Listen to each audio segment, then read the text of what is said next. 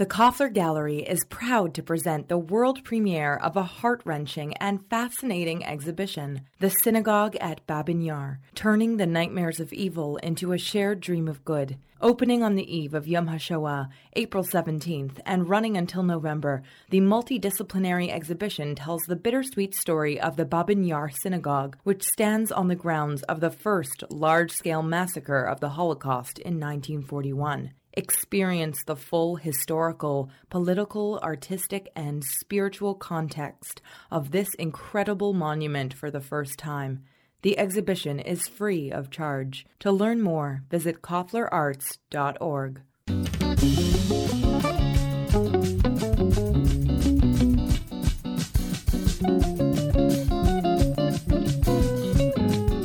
Well, Flavius, this is where the murder took place. Yeah. Hey, wait a minute. Who's that suspicious looking guy over there with the ugly face, the shifty eyes, and the low forehead? You're looking in the mirror. Nice looking boy. Yeah. All right, Brutus. That's a scene from Wayne and Shuster's biggest comedy hit. It's called Rinse the Blood Off My Toga, and it was their adaptation of William Shakespeare's classic play describing the assassination of Roman Emperor Julius Caesar, but with a sort of New York gangster twist. Johnny Wayne and Frank Shuster were Canada's most famous Canadian sketch comedy act.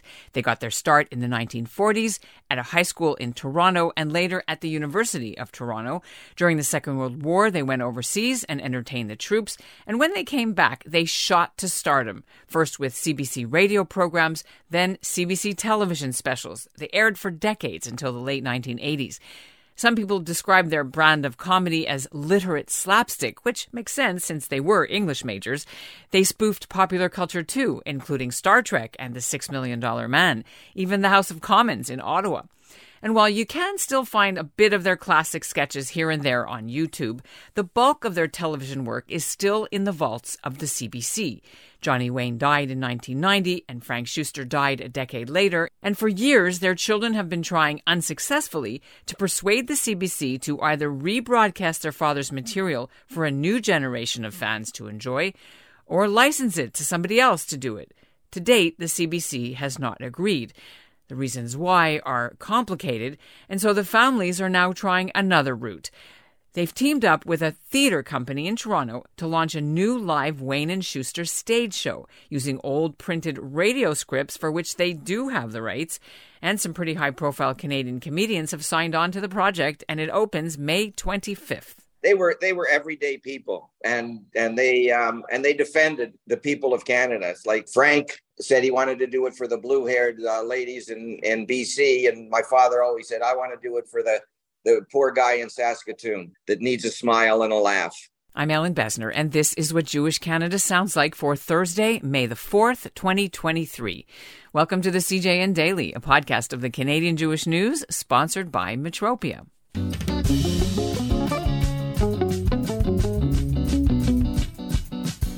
Wayne and Shuster's legacy has been honored in many ways with a star on Canada's Walk of Fame, induction into the Canadian Comedy Hall of Fame. They won a Genie Award for Lifetime Achievement, and there have been other posthumous tributes too, including most recently in Stratford, Ontario, and by the Toronto Jewish Film Festival, and the City of Toronto even named a lane after them. All the more reason, their families say, for Wayne and Shuster's famous shtick to be seen and heard again. Joining me now are Brian Wayne. He's a retired producer from CBC's Hockey Night in Canada. Michael Wayne, the oldest son, is a retired history professor from the U of T. Rosie Shuster is Frank's daughter. She's a comedy writer who also worked for Saturday Night Live, and she's in California. And the producers of the new live show are also here. They're Emily Dix and Conor Fitzgerald of Toronto's Bygone Theatre. thanks ellin thank you It's great to have you all together and great to interview you. It's an honor to have you here. So I'm going to open it up to anyone to start about how this whole idea got started. uh, I was talking to a bunch of university kids a little while ago, and uh, it came out that my father, I said my father was Johnny Wayne of the comedy team of Wayne and Shuster. And they said, Who? And I said, You know, comedy team like Crosby and Hope. Who? like um, Martin and Lewis. Who? Burns and Allen. Who? said, okay, the Smothers Brothers. They go, who? And I said, listen, they were a great comedy team from Canada that was on television for a long time. And they said, oh, like Key and Peele. And I said, who? and so it became apparent that people didn't know Wayne and Shuster very well, the new generation. So we were lucky that we managed to uh, talk to the people from Bygone Theatre, and we said to them, "Is there any way that we can sort of bring back the comedy of Wayne and Shuster back to the younger generation?" And uh, they're very gratefully that Conor and Emily uh, grabbed the ball and ran with it, and started getting um, to produce uh, show sketches based on the comedy of Wayne and Shuster. So you approached them, or Conor and Emily, you approached the family. How did this match in heaven happen? I would say it, it was sort of uh, both um, in a weird way because I think the first contact I had was with Michael because I was doing a, a school program at Schulich School of Business and um, and I think Michael and possibly Brian had approached the school to have um, an intern to try to find uh, out who how to license and how to get some of the original shows back on the air. And uh, I was in law school and doing my MBA, so they thought that I'd be a great fit. So I was introduced to Michael on that project, and basically it was through those initial conversations with the school and Michael and and then in, being introduced to Brian and Rosie that we really started thinking about how one how important this is for Canada um, and how fantastic the the material is and how it's just not being used.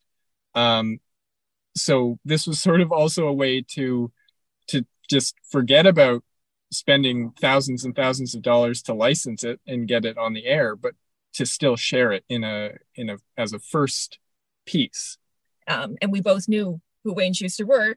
Um, I remember watching, uh, I guess probably like repeats and VHS and stuff with my uh, grandpa when I was little. But um, I was very excited. Go ahead, Brian. Yeah, what was very encouraging talking to these two younger people is that they um, watched a lot of the Wayne and Shuster stuff, and they said to us, "Hey, you know, this stuff is pretty funny, and it stands up even today." And we would really like they encouraged uh, uh, us to, to do this because they said we would like to be able to bring this stuff to a new generation and back to the older generation because people still tell us, you know, we used to watch your shows when I was a kid and we really liked it. So it was it was nice to see, and I think this does really uh, transcend uh, all generations. What do you think the challenges are of making sure that it doesn't offend people the way because that would be cancel culture? Do you know what I mean? So how do you navigate that? That hasn't really been an issue. Um, that was something we we talked about early on. Was um, neither of us had any memories of anything that would be offensive, but we've gone through a lot of stuff and we're like, is there anything that's going to seem inappropriate? And I haven't come across anything. Uh, it's something as a company that does older shows, we're acutely aware of. Um, but I don't think that was the kind of humor they were doing. They did a lot of stuff that was based off of um, really highbrow concepts. And I don't think you as often find offensive things in that because there's an actual joke to it instead of let's just pick on some type of person. Um, and I think that's that's part of why it still works today too. There's some little references that are you know pop culture things that maybe people wouldn't get, but the gist of them is based on Shakespeare baseball. Anybody who knows Shakespeare is, you know, and you don't have to know them well. Um, you know, stuff with Sherlock Holmes. Uh, everybody gets the sort of gritty crime uh, drama and knows some basics about Julius Caesar. Yeah, I guess it's just they they took inspiration from things that were already um, so canonical that it's it's the same stuff we all know today. I'd like Rosie and Michael to weigh in on that question about the timeliness of the material. Well, the, I mean, some of it is classic. So classic is classic. It's an it's anytime, and I don't even mind that there's a bit of dated stuff. That this is historic. I mean, this is historical. I, I I personally find that kind of interesting, even if it's not in my reference. I kind of can figure out, you know, what it what it pertained to back then. Michael, being a historian, I also agree that uh, we would like to see things as they were seen at the time so that we can understand what it says about the period in which they were made. I would also like to point out, um, we'll get to this, I'm sure, but I've heard from people of different backgrounds. Uh, I have a colleague uh, at the U of T whose family is uh, Italian Catholic, and they all had to be around the TV to watch Wayne and Shuster on Saturday nights because it spoke to them. I have a, friend who's Muslim from uh, Northern Ontario, and their family had to be around the TV to see it all as well. And that's so special to us that our parents, our dads, really wanted to say to people in Canada, you're all part of this country. It's not, well, white Anglo Saxon Protestant alone, it's everybody who's here. That's interesting that you mentioned white Anglo Saxon Protestant because they were Jewish and I wonder, maybe you can tell us, was there any restriction on what kind of material, Jewish material, they were allowed to use, or were there any pushback on them sort of putting Jewishy characters or Jewishy stuff in? I think there was a built-in sensitivity not to be too, you know, Catskill borscht belt, you know, that they didn't want to schmaltz it up. You know, they wanted as wide and this is coming out of the Second World War, of course, that shaped them so much. So there was a sensitivity about not to lay it on too thick. They had little winks to the to their Jewishness for those who understood. Um, Did they experience anti? You mentioned the war, and I know they served in the war, uh, but as entertainers, I, I wrote about it. I should our audience probably knows they're in my book about the Canadians who served. Did was that a seminal influence on their lives being overseas under fire? How how impactful was that on them? That was very important uh, and tough to them. Uh, I know when he learned um, his father had actually gone to Ottawa prior to the war when or when the war had just started, I guess, when there was the ship that was coming from Germany um, to the MS St. Louis, and and begged and pleaded with the Canadian government to let that, um, and that was my grandfather, whom I'm named after, and um, he begged the Canadian government to allow the ship to land, and of course they didn't send it back, and they sent it back, and and so he was greatly affected by that. But what he always used to say, he said when he was performing, uh, they were the only two people that was shot at from both sides. Yeah. and he did do jokes, winks and nods to my uh, to my grandmother, and he'd sort of give us a little nudge when he uh, used some Yiddish words and things like that. And he said, "You know, that one's for Booby." Yeah. I mean, one, one that I remember is that they in the I don't get maybe it was the brown pumpernickel, but they walked past these huge barrels, and my dad, I think my dad threw out the new dills are in. You know just he knew who would appreciate that. Right. Did they experience anti-semitism in their careers as they navigated their their fame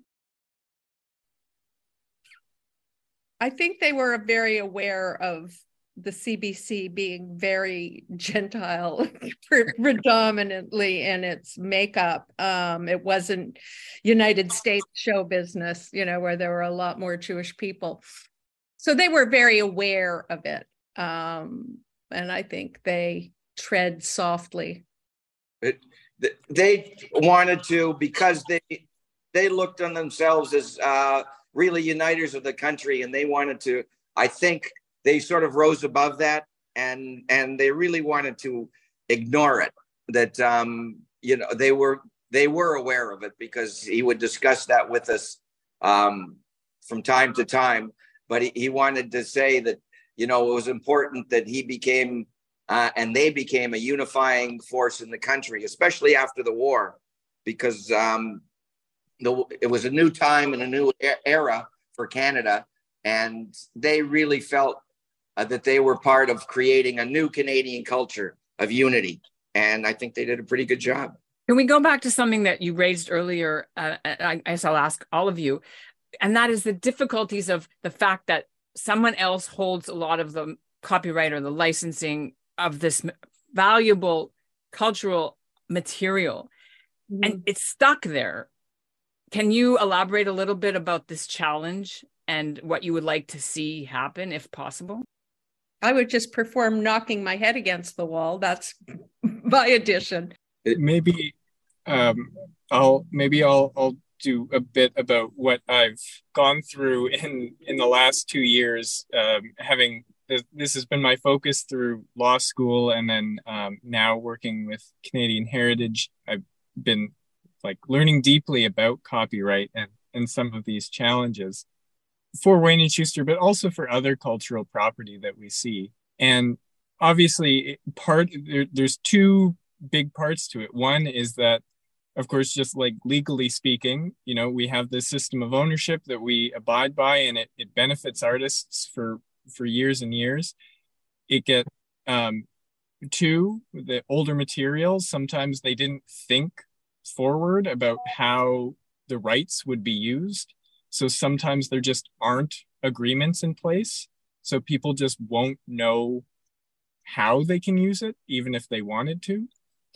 Um, and that creates this weird mishmash of rights that are available and not available, and people who are scared of using it even for commercial purposes. Um, so it becomes really challenging to to sort of navigate that that area. Um, I think there's a, a, bigger question in Canada uh, when it comes to rights, and especially rights to things like Wayne and Shuster, about how impactful they are for our heritage. And I think that's a, a really big moral question that we have to ask ourselves as a nation about whether or not there's some reason apart from this legal reason to share these stories with with the nation because i think it's important for i mean we've been talking about how it grew canada uh, as a culture and comedy especially is a massive part of our culture. Um, and that and a lot of people as we've been talking about haven't even been able to be exposed to that to know that we have that um, that we've grown with that. So there's the legal aspect of it that's muddy and weird and hard to navigate and then there's that other moral aspect of it that we're we're combating too with like what what should we just have what should what belongs to canada well and it, it's sort of a funny thing that some of their work is at the national archive mm-hmm. um, so there have been people in the government who've decided, oh, this is important, this needs to be preserved. But going the extra step to be like, well, what's the point in keeping something if it's just locked away? You know, um, I, I think Canada does that a lot of the time is we can realize this is something important that we need to keep, but finding a way to grow and, and continue to um, share the parts of our past that are good while also encouraging new things. It's like we get kind of afraid of that and say, well, this happened before. And so we don't want to look too closely or question it or anything. We're just going to say, yep, and put it aside. So. But it's also the it's also the case that the CBC has the uh, well the film of their shows, and it's it's quite simple. The CBC can make them available or they can't uh, or they don't want to. UJA's Walk with Israel is happening this Victoria Day, Monday, May 22nd. Join thousands of community members for the world's largest Israel Solidarity Walk, followed by an epic Israeli themed beach party to celebrate Israel's 75th birthday. Get all the details by visiting walkwithisrael.com. This is our moment to unite as one strong and proud Jewish community religious and secular, left and right, Jews and allies. Everyone belongs at the Walk with Israel. Register before May 19th, and if you use the promo code CJN, you can save 10% on all Walk Bundle packages. To register, visit walkwithisrael.com. Who in the world of comedy now, and this is the personal thing, and I'm throwing it at you. I didn't give you a chance to to even think about it. Would you say would be somebody that or some group maybe that sort of channels Wayne and Shuster today or a comedian they would have liked? Their form of sketch comedy was so uh, I I I would have to think about that for a long time. In terms of uh, who they like, uh, honestly, tough to tell. But I do know, growing up, when they were growing up, they loved the Marx Brothers, and um, and of course Jack Benny was probably their favorite uh, comedian growing up. Now, in terms of who they liked after that, you know, recently. I just remember once my father was at Saturday Night Live and Michael O'Donoghue, who wrote very, very dark, edgy kind of stuff. And my father, and this one was like shoving hot needles in your eyes. It was an impression of someone. And my father just looked at me and he was so sad. And he said, Is this what the kids find funny today? you know? All right. Well, that's a really good segue to my last question, which is Will the kids find this funny today? And how are you going to portray it in your piece in May? I think they will. I think there's certain types of comedy that are I can't I can't you can't say universal, but are um, spread over different generations. This has already proven that has. Everyone I've met who's 40 and above gets so excited. Uh, it's a bit more hit and miss with people younger, but it's even now getting to the point where people who watched the like 80s specials as children have children who are old enough to be watching it, right? My uh, father grew up watching it. My grandfather, I wish he was still around because he was a huge fan, right? So you're looking at people born from 1930 to 1989 who all enjoyed the same thing. And I guess it goes back to what their overall subject matter is. I like vintage things, I like old stuff. I know not everybody does, but this doesn't feel dated. I think it feels classic and there's some sketches you could put on and i don't think anyone would know that they're as old as they are. Like like the rinse the blood off my toga. Yep, the jokes hold up no matter what. And i also think when i see the combination because it's it's satire and it's clever and it's um it's deep comedy but then you have interspersed in it these goofy fun moments that are just funny because they're just goofy. Lots of mugging, lots of little like. Oh. Flavius Maximus, Private Roman I. What do you know about this? I told him. I told him, Julie, don't go. Julie, don't go. I told him, but no, he wouldn't listen. Hello, Mrs. Caesar. I, I... pleaded with him, don't go. If I told him once, I told him a thousand times, Julie, don't go. Yeah, Mrs. Caesar. Would he listen? How meaningful is this to the three of you after all these years of pushing and trying to get the name revived I mean, I know that it's some on TV somewhere in Australia, and maybe there's like a random YouTube video here and there that people can sort of watch, but really it's been kind of crickets for decades. Right. It's only on radio in Australia, not TV. It's a beautiful perk. I mean, it's fabulous. It is. I know that uh, in your one of your families, we have to say this, that the name Johnny Wayne has not been lost to history. Do you mm. want to tell us your nice news, Michael? Uh, well, my daughter Beatrice, named after my mother, uh, has a son whose uh, full name is Johannes Markian Lane, but they call him Johnny. Her husband, Lars, uh, uh, was quite open to her uh, having the la- Johnny having the last name Wayne. So there you go. We have a Johnny Wayne who's now a little over two years old, who will be well, enjoying his great grandfather for some time. Beautiful, beautiful. Listen, it has been really an honor to speak to you all. Thank you so much for being on the CJN Daily, and I can't wait to come see the play. Thank Thanks. you, Ellin. Thank, Thank you, you so much for having us. Thanks, Ellin. The new Wayne and Shuster play opens on Thursday, May 25th at Hart House in Toronto. Only four shows. The kids will be there too for a meet and greet. You can check the link in our show notes for tickets and more information. We've also put links in so you can watch the Rinse the Blood Off My Toga skit on YouTube. I would love to hear your stories about memories of Wayne and Shuster, so write to me at ebessner at thecjn.ca. And that's what Jewish Canada sounds like for this episode of the CJN Daily, sponsored by Metropia Integrity, Community, Quality, and Customer Care. Today's listener shout out goes to Izzy Steckler in Montreal. He was one of the people who won a copy of David Matlow's new book by guessing the correct answer to our skill testing question from our Israel at 75 quiz. If you missed that episode, we still have three more books to give away, and we'll end the show with Wayne and Shuster's famous Shakespearean baseball game, where Johnny Wayne plays a slumping catcher and Frank Schuster plays his team's manager. Enjoy. Is it not monstrous that this player here, but in a fiction, in a dream of passion, should gaze upon the record book and find that he has ten games hitless gone? Oh, cursed fate that I, who led the league, should now bat 08. A hit, a hit, my kingdom for a hit. Once more to hear that welcome crack of bat upon the ball and then to run from first to second, then to third, and then to dig for a home, to slide, slide, slide! Aye, there's the rub.